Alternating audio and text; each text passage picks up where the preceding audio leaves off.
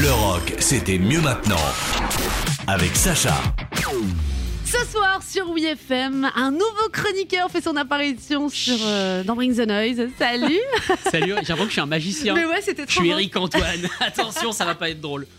Alors c'est Sacha Rosenberg. Alors, vous l'avez déjà entendu sur WeFM puisque tu étais animateur il y a quelques années. Après Il y a tu es quelques parti euh, années, faire d'aventure. Oui, j'ai voulu euh, tester un petit peu ce que c'était bah, d'aller dans la jungle, notamment discuter avec des tigres. Pas beaucoup, Et alors de, bah, pas beaucoup de discussions, beaucoup de dents, et surtout, je me suis rendu compte que je ne pouvais pas manger des insectes. Donc, je suis revenu, j'ai perdu 17 kilos. Ça se voit. Tu, tu- Ah, merci. Des petits abdos, tout ça. Non, j'ai aussi pris des détails de t-shirt beaucoup trop grandes pour moi, ce qui fait qu'on dirait que je suis mince. C'est une petite astuce que je vous donne à vous, auditeurs de, de WeFM. Alors Sacha en fait va devenir euh, chroniqueur mode de. Eh, La mode, c'est important. Je suis allé au Hellfest là cet été, je me suis dit, en fait, je suis pas du tout à la mode du Hellfest. Je Ah. n'ai pas de bracelet de force en cuir. Ah ma merde, mais je t'en offrirai un pour Noël si ah, tu veux. C'est bientôt. Alors, tu vas venir nous voir une fois par mois, Oui. tous les troisièmes euh, dimanches du mois, euh, pour nous parler, euh, pour nous parler de quoi en fait? Eh bien, pour vous parler de rock et de magie, de magie et de tigre, évidemment. Faites entrer le. Non, Ouais, remarque, non. tu me diras, ça va être compliqué.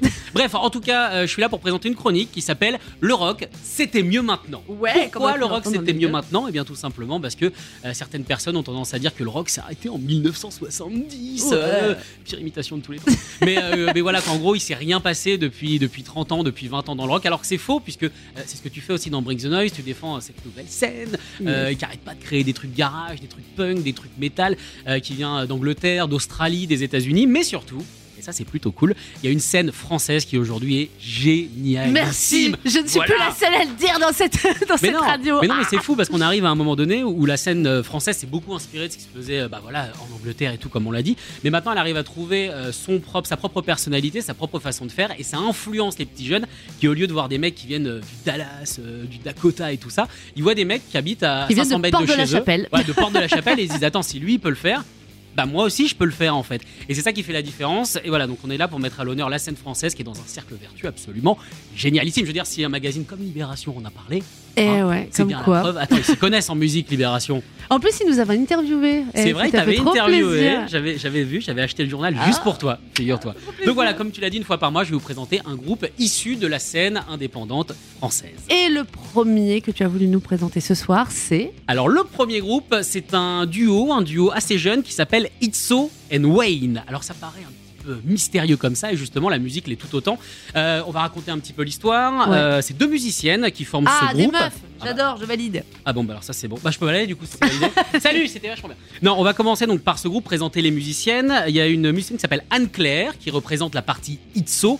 Et il y en a une autre qui s'appelle Vanessa qui représente la partie Wayne. Alors, il y a des noms un petit peu rigolos, Itzo and Wayne. Vanessa a choisi Wayne, pourquoi à ton avis? Euh, la, la série, il y avait une super série qui s'appelait Wayne qui avait été diffusée sur euh, YouTube et qui n'a eu aucun succès et qui était vachement cool. oh, T'essayes de placer des potes là? Euh, non, même pas. complètement de placer des potes? Non, elle est fan de Batman. Exactement, elle est fan de Batman. Et Itzo, à ton avis, pourquoi? Alors ça, par contre, je l'ai pas celui-là. Moi non plus, j'ai regardé, c'est un cabinet de conseil en immobilier.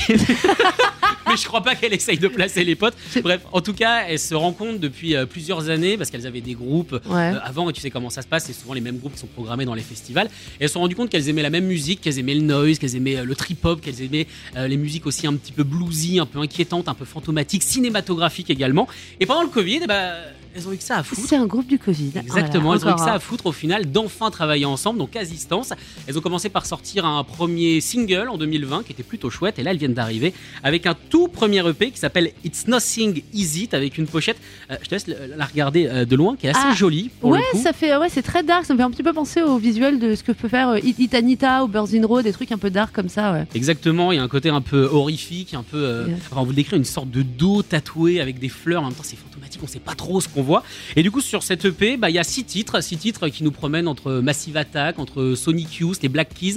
Il y a aussi des super trucs euh, acoustiques où on voit vraiment qu'elles savent chanter, elles savent jouer, c'est hyper bien produit.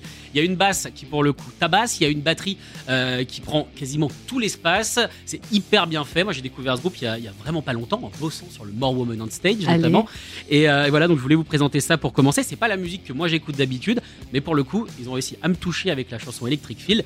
Alors moi, je viens du pop punk, normalement on saute, on est content, mais ça fait du bien de temps en temps se prendre une petite vague de, de tristesse, de nostalgie. Bref, c'est mortel. Allez écouter ça, Itso and Wayne. Euh, L'EP donc est disponible partout, gratos, hein, sur Spotify Allez. et tout. It's Nothing Is It? Eh ben super, merci Sacha d'être passé ce soir pour nous présenter donc ce premier coup de cœur. Tu reviendras donc bah, dans un mois et on retrouvera évidemment toute cette chronique en replay sur wfm.fr avec toutes les petites infos pour vous Oui. renseigner sur le groupe. Bonne soirée Sacha.